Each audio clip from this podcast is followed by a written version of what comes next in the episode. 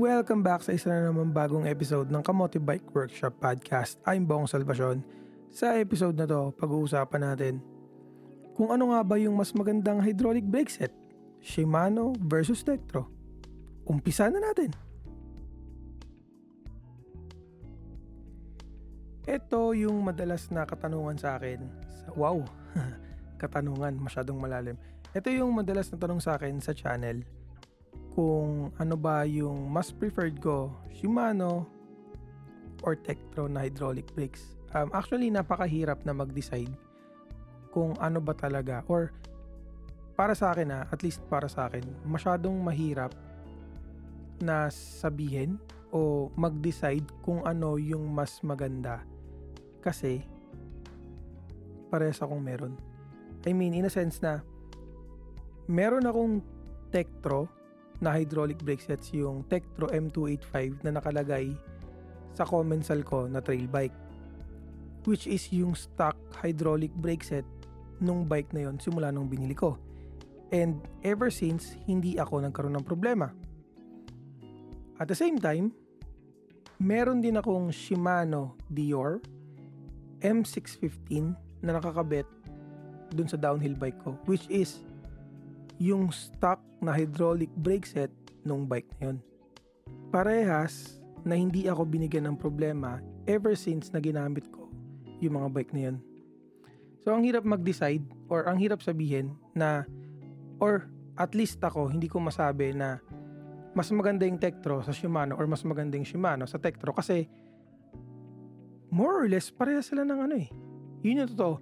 Parehas sila ng performance more or less. Siguro ang masasabi ko lang na pagkakaiba is yung looks or yung feel, yan. Pwede kong sabihin na mas preferred ko yung look and yung feel ng Tektro kesa sa Shimano. Pero syempre, personal preference ko yun. I mean, hindi ko pwedeng sabihin or hindi ko pwedeng ipilit sa iba na, Sir, itry mo yung Tektro, mas maganda yung Tektro. Kasi hindi mangyayari yun dahil personal preference, I mean, performance-wise, pumipiyok, nagbibinata ako. So performance-wise, hindi ko nakikita yung difference or sa ano ko sa well at least sa part ko ah hindi ko pwedeng i-compare directly yung dalawang brakes kasi obviously mas malakas yung nasa downhill bike ko kasi meron yung 203mm na rotors compared dun sa 180mm na front rotor nung trail bike and 160mm na rotor size dun sa rear. Kasi yung downhill ko is 203mm front and back. So hindi ko pwedeng i-compare directly yung brakes. Hindi ko pwedeng masabi na ah mas malakas yung Tektro or mas malakas yung Shimano kasi napaka-unfair nun dun sa trail bike na mas maliit yung rotors kasi obviously mas malaki yung rotor mo, mas malakas yung brakes mo. So, hindi ko pwedeng sabihin na mas malakas yung Shimano kasi para gawin yun, para uh, in a sense na para ma-compare ko sila ng fair, kailangan parehas sila ng setup since parehas sila na single pistons. Ay, I mean, ano, um, two pistons per caliper. So, yung normal na caliper siya, hindi siya yung four pot. So, two pot piston, two pot caliper lang siya. So, two pistons per caliper. So, normal na caliper lang. Ang pinagkaiba lang talaga is, mas malaki yung rotors ng downhill.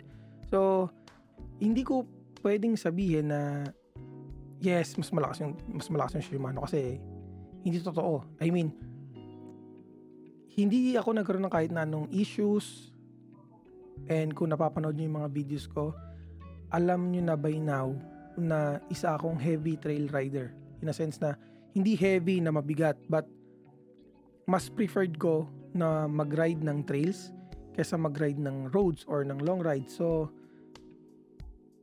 na-test ko ng maigi parehas na brakes since madalas ko silang gamit.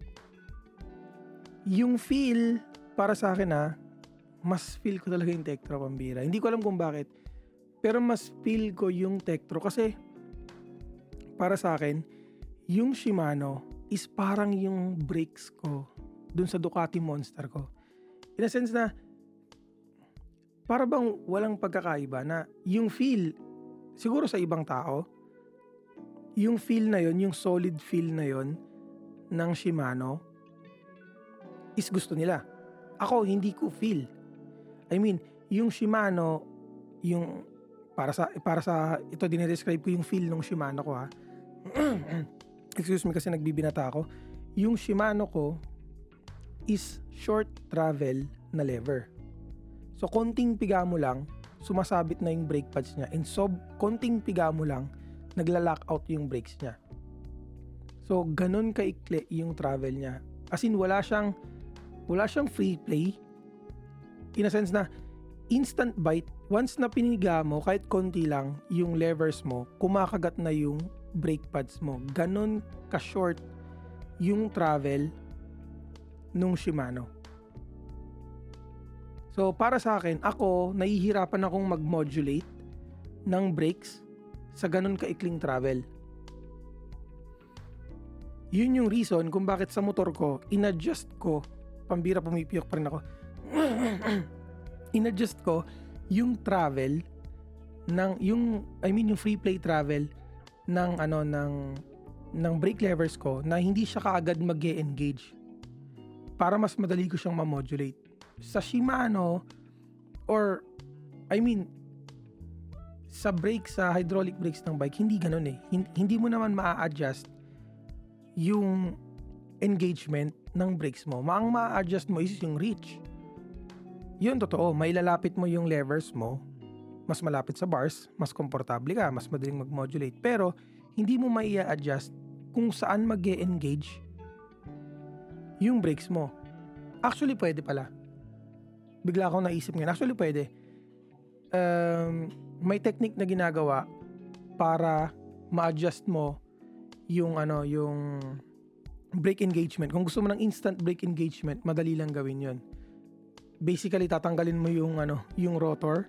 So, ang gagawin mo is kakalabitin mo o pipigain mo ng konti yung brake pads, yung brake levers mo para magsarado na para magdikit yung ano yung brake pads. So pag nilagay mo yung brake ro- yung brake rotors mo, meron lang siyang konting-konting space na ano na na gap para dun sa para mag-rotate freely yung rotors mo. So mahirap i-explain pero siguro gagawan ko ng video kung paano ina-adjust yung engagement na yon.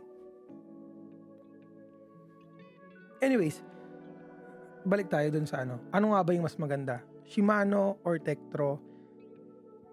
para sa akin, yung magandang brakes, bigla ako napaisip, sorry. Yung para sa akin, yung magandang brakes is hindi nakabase kung ano yung brand na gamit mo or yung brand I, I mean, yung braking for ito, ganito na lang para mas madali. Yung braking performance is hindi mo pwedeng I mean, hindi nakabase. Okay, yung braking performance is hindi nakabase sa brand. Kasi ang braking performance ay nahati sa maraming variables. So para kung gusto mong magkaroon ng isang brake, isang hydraulic brake na high performance, may mga variables. Okay, so yung unang variable nun is yung number of pistons ng caliper mo. Of course, mas marami kang pistons kagaya ng yung 4 parang yung 2 pot versus 4 pot caliper I mean, walang-walang laban yung 2-pot caliper sa isang 4-pot na caliper o yung 4-piston caliper. Kasi kahit anong gawin mo, mas malakas yung 4-pot. Kahit nasabihin mo pa na yung high-end na 2-pot caliper versus dun sa um, base level ng 4-pot caliper, mas malakas kahit anong mangyari yung 4-pot caliper. So, hindi siya depende sa brand. Parang ganito. Yung 4-pot caliper ng Tektro versus sa 1-pot caliper ng Shimano, mas, mala- mas malakas yung brakes ng Tektron na 4-pot caliper. Kasi mas marami siyang mas marami siyang force na binibigay dun sa brake pads. Okay, so mas marami siyang contact points compared dun sa 2-pot na caliper ng Shimano. For example lang yon kasi meron din namang 4-pot na calipers yung Shimano.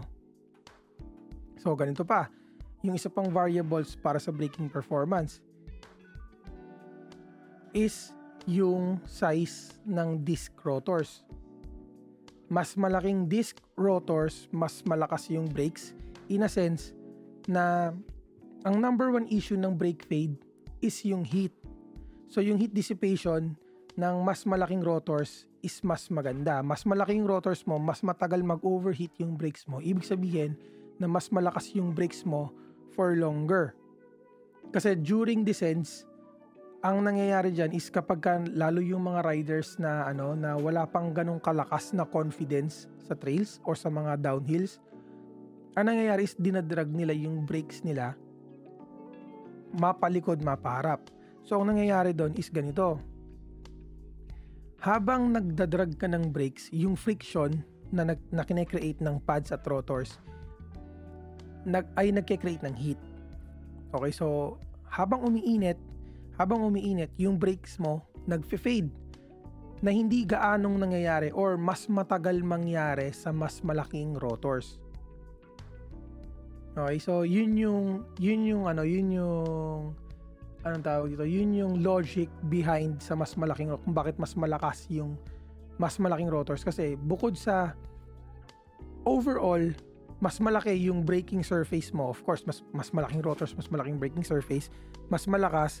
Bukod sa mas malaking braking surface mo, mas matagal din mag-overheat yung mismong brake set, yung brake set mo. So mas malakas yung braking mo for longer. Yung isa pang variable ng ng brakes, ng isang malakas na brakes ay yung brake pad material na gamit. So, darating yung time, gagawa ako ng video kum- na nagko-compare dun sa tatlong brake pad materials na available sa market. Kasi, yung mga brake pad materials na nakalagay sa stock na calipers ng mga brakes, yung mga, yung mga bibilin mo, kunyari bibili ka ng brakes ngayon, no? Yung caliper, yung brake pad na nakalagay sa loob ng caliper is resin or yung tinatawag natin na organic brake pads. Yun yung material na ginagamit niya. Sorry uh, medyo makatinalamunan ko ngayon. Yung isa pang brake pad materials is yung ginagamit ko and yung personal favorite ko is yung semi-metallics. Tapos meron din yung ginagamit for racing, yung ceramic brake pads. So ano yung pinagkaiba nila? Ang pinagkaiba nila is yung resin pads or yung tinatawag natin na organic pads ay magandang gamitin sa wet conditions in a sense na yung resin yung resin or yung org- organic pads is mas is maganda yung initial bite. I mean, yung resin kapag ka wala kang heat, maganda yung kagat niya. In a sense na habang malamig yung brake set mo, yung initial bite niya, yung asin yung initial bite is malakas. Tapos habang umiinit yung brakes mo, yung yung power ng brakes mo is nagfe-fade. Kasi yun ang kahinaan ng isang resin pad. So yun yung yung resin pad is magandang gamitin once na nag-umpisang lumam, lumamig. Kagaya dito sa amin sa Italy, 'di ba, may winter kami. So ito yung time na magandang gumamit ng resin pads or kapag umuulan, dun magandang gumamit ng resin pads kasi alam mo na yung initial bite ng brakes mo na in a sense na kapag kailangan mong mag-brake, pag brake mo, pagkalabit mo ng levers mo, kakagat yung brakes mo, malamig o hin- malamig man yung rotors mo. Yun yung advantage ng resin. Kaso, yung resin, kalaban niya is heat. Once na uminit na yung brake set mo o once na uminit na yung brake system mo, yung rotors mo uminit na, yung pads mo uminit na, nagfe-fade yung brakes mo up to a, point na halos mawalan ka na ng brakes kasi sobrang hina na nung brakes mo. Hindi in a sense na nagbe-brake ka, meron, pero mahina. So yun yung nangyayari. Na hindi nangyayari or mas matagal na mag-fade yung brakes mo sa mga semi-metallic na brake pads. Kasi kabaliktaran naman to. Ito yung pag-uusapan natin dito yung semi-metallic tsaka ceramic na brake pads ha. Yung semi-metallic tsaka ceramic brake pads, sa umpisa, habang malamig yung hydraulic brake system mo, yung unang kalabit mo, yung asin yung initial bite ng brakes mo is wala. Parang may oil or ang tawag namin doon is icy. Icy yung feeling in a sense na kinalabit mo yung brakes mo pero hindi ka umihinto ng dapat. In a sense na, pag kinalabit mo, hindi siya instant, na, hindi kay instant nahihinto. Meron siyang, ano, um, siguro ilang meters, 2 uh, to 3 meters bago siya huminto. Sa umpisa.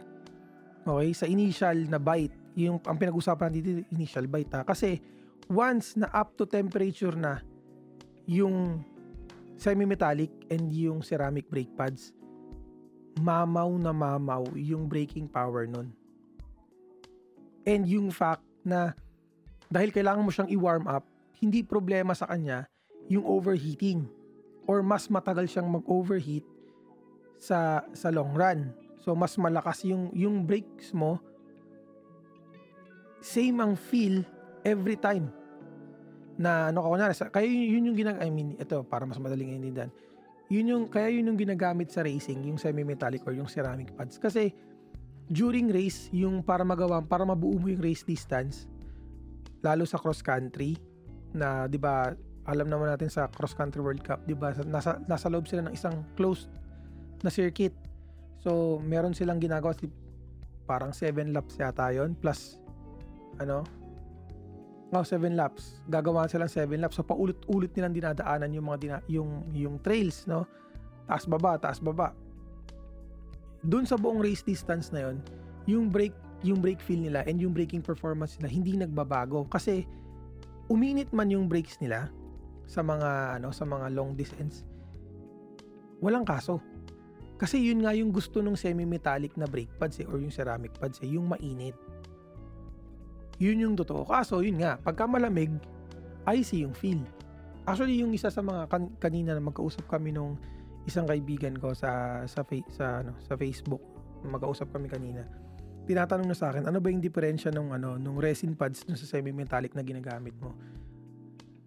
And explain ko sa kanya na yun nga, yung semi-metallic, kapag ka malamig, icy yung feel. Madulas. Nagbe-break pero mahina.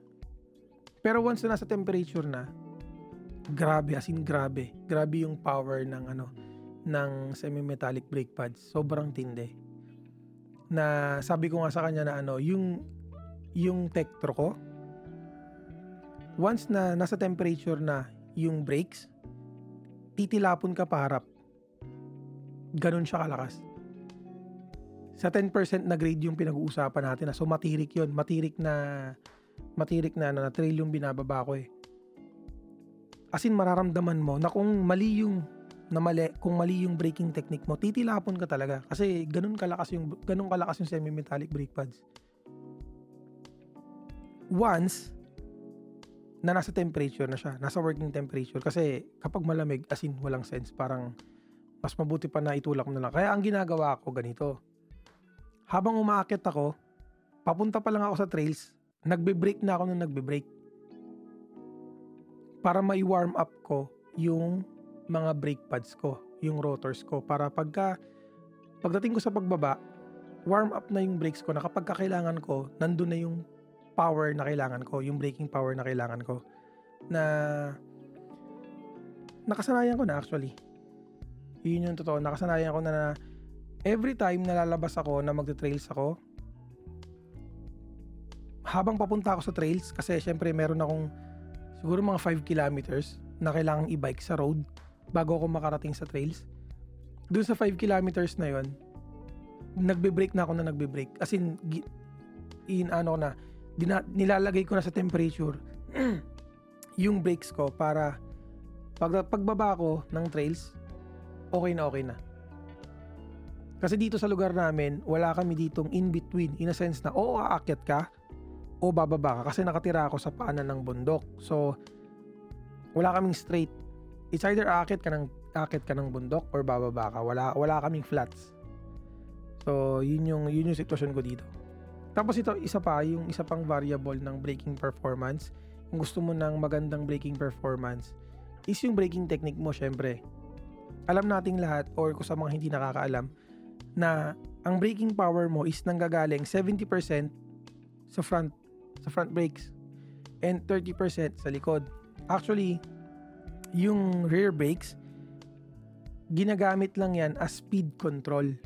Kapag hindi ka komportable sa speed na bina na, na tina-travel mo, pwede mong kalabitin yung brakes in a sense na i, i ano, ang tawag namin doon is feathering eh.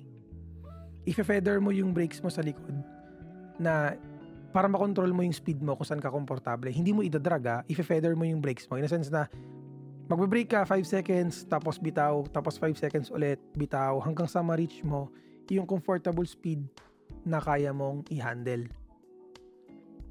Pero once na kailangan mong huminto or kailangan mong mag-slow down before a corner, ang gagamitin mo is yung front brakes. Hindi yung likod. Kaso may tamang technique doon. Hindi, syempre dito naka-podcast tayo so hindi ko pwedeng ipakita kung paano yung technique na yon. Pero may technique na ginagawa, may braking technique na tama para hindi ka tumilapon paharap kapag ginamit mo na yung front brakes mo. Pero yun yung pinaka-effective na way ng pagbe-brake. Hindi yung idadrag mo yung brakes mo simula sa taas hanggang baba. Kasi mali yun. Maling technique yun ng, ng braking. So yung isa pa na ano na variable sa malakas na brakes para magkaroon ka ng malakas na brakes is syempre kung paano mo mine-maintain yung brake set mo. Kung alaga ka sa bleed, sa burping, kung madalas kang madalas mong kinokontrol yung pads mo, naglilinis ka ng rotor, syempre mas malakas yung brakes mo kaysa naman dun sa tao o dun sa rider na hindi nagme-maintain ng brakes niya. So, di ba? Maraming yung performance ng brake o yung mas magandang brake is hindi brand specific. Kasi parang ganto, kung ang ikukumpara lang kung ang ikukumpara lang din naman natin ng lakas is yung Tektro at Shimano, walang-wala sila sa SRAM kasi yung SRAM hindi gumagamit ng mineral oil. Ang ginagamit niya is that fluid which is ginagamit ng mga automotive at ng motorcycles. So ibig sabihin na mas heavy duty yung brakes ng SRAM, ng, ng Avid, ng Formula na gumagamit ng that fluid kaysa sa mineral oil. Diba? Kung yun lang din kung kung lakas din kung lakas lang din naman at pagiging heavy duty yung pag-uusapan natin, walang kwenta yung mga gumagamit ng mineral oil. Kasi isipin mo, yung SRAM gumagamit ng ano, ng dot fluid. Dot 4 yata yung gamit ng SRAM eh. O di ba?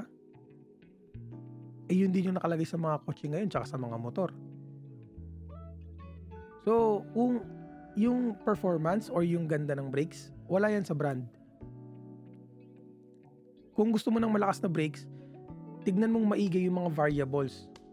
Gusto mo ng malakas na brakes, bumili ka ng brakes na mas maraming pistons. 4 pot. Mas malakas yun kaysa sa 2 pot. Gusto mo na, na kasi, kunyari, hindi mo kayang bumili ng 4 pot na calipers. Pero gusto mo ng malakas na brakes, magpalit ka ng rotor, mas malaki.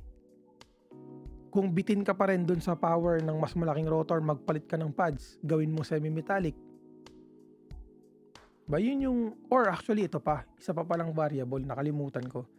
Yung tire Actually, yung gulong natin is sobrang laki ng naitutulong sa braking performance. Mas aggressive yung tires mo, mas malakas yung brakes mo. Mas mababa yung low pre yung mas mababa yung low. Mas low yung pressures na niraran mo sa tires, mas mataas yung grips. So mas malakas yung brakes.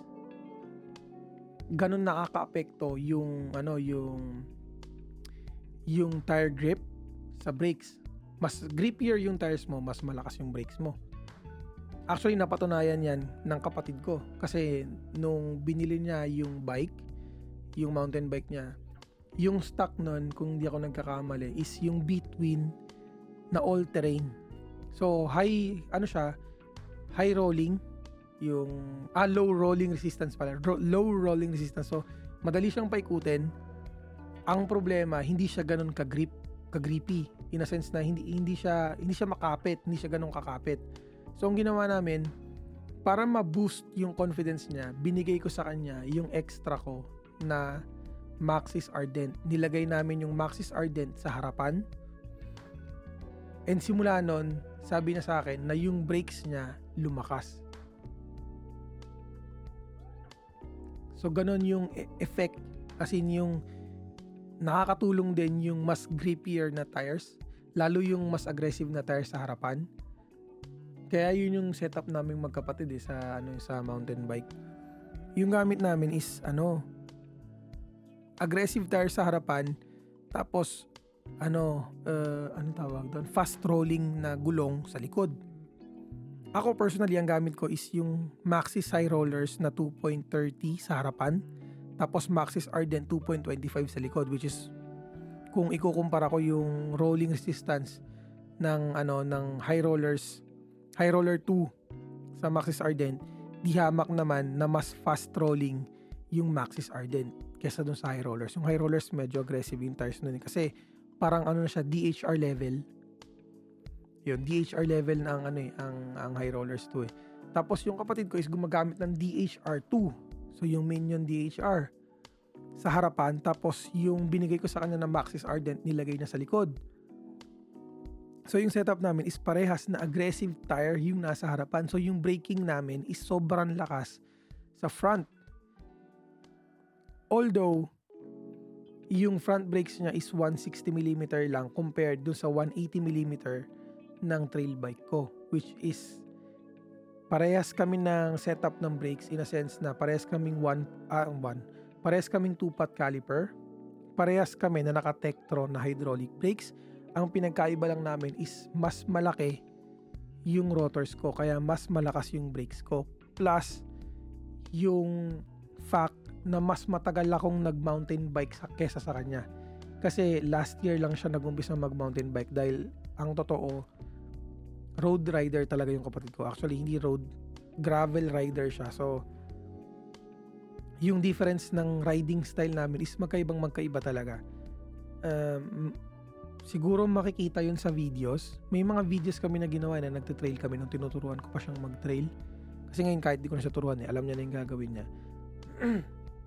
Pero, nung tinuturuan ko siya mag-trail, makikita nyo doon yung difference kung papanoorin nyo yung mga nakaraang video. Makikita nyo yung difference ng braking technique namin.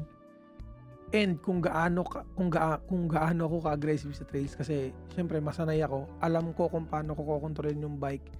Alam ko yung sitwasyon na gumagalaw yung bike and alam ko kung paano ko yung i-handle. Siya naiilang siya na gumagalaw yung bike. Actually hanggang ngayon sinasabi na sa akin na kapag ka nag-umpisang dumulas yung rear wheel niya kinakabahan siya or hindi siya sanay. Naiilang siya. So kabaliktaran ko ako pag dumudulas yung likod ko ibig sabihin lang nun na nasa limit na ako ng grip ng rear wheel ko kaya dumudulas. Pero nothing to worry kasi normal na nangyayari yun sa trails. Anyways, Shimano versus Tektro, anong mas maganda? Um, nasa personal preference ng rider. Hindi ko yan pwedeng sabihin or hindi ko pwedeng i-advise na ah, mas maganda tong Tektro, mas maganda tong Shimano. Parehas akong meron, wala akong reklamo parehas sila, para sa akin, parehas sila ng braking performance. Although, hindi ko sila pwedeng i-compare directly dahil nga, kagaya ng sinabi ko, kahit na parehas sila na 2-pot caliper, yung isa naka 180mm and 160mm sa rear, yung isa naman, yung downhill bike ko is 203mm front and back. So, hindi ko sila pwedeng compare parehas. Pero, yung fact na hindi ako binigyan ng problema and every time na kailangan ko ng brakes, kumagana sila parehas. So, wala akong reklamo nasa personal preference na lang yan ng rider, ng, ng cyclist. Kasi yung kapatid ko, personally, sabi niya sa akin, ayaw niya yung looks ng Tektro kasi masyadong malaki compared sa looks ng Shimano na mas maliit. So, hindi siya bulky tignan sa cockpit. Na totoo. Kasi kung ikukumpara ko yung M285s ko dun sa dun sa anong tawag dito sa dun sa Dior ko na M615 mas malaki di hamak na mas malaki yung Tektro kesa dun sa ano sa sa Shimano Dior M615 pero gaya sinabi ko personal preference to mas gusto ko yung malaki kasi ang macho tignan so yun dito ko na tatapusin tong podcast na to. Actually mahabang daldalan na to. Kung nagustuhan nyo itong podcast na to follow follow nyo ako sa Spotify or doon sa anchor.com de anchor de hindi hindi dot anchor.fm forward slash Kamote Bike Workshop. Para sa ano sa sa mga walang Spotify pwede niyo pakinggan yung podcast na to. And kung gusto niyo naman ng mga how to videos, tutorial at marami pang iba, vlogs, trail rides namin magkapatid o yung mga adventure namin kung paano kami naliligaw sa trails youtube.com forward slash c forward slash kamote workshop. See you sa susunod na podcast. Rock and roll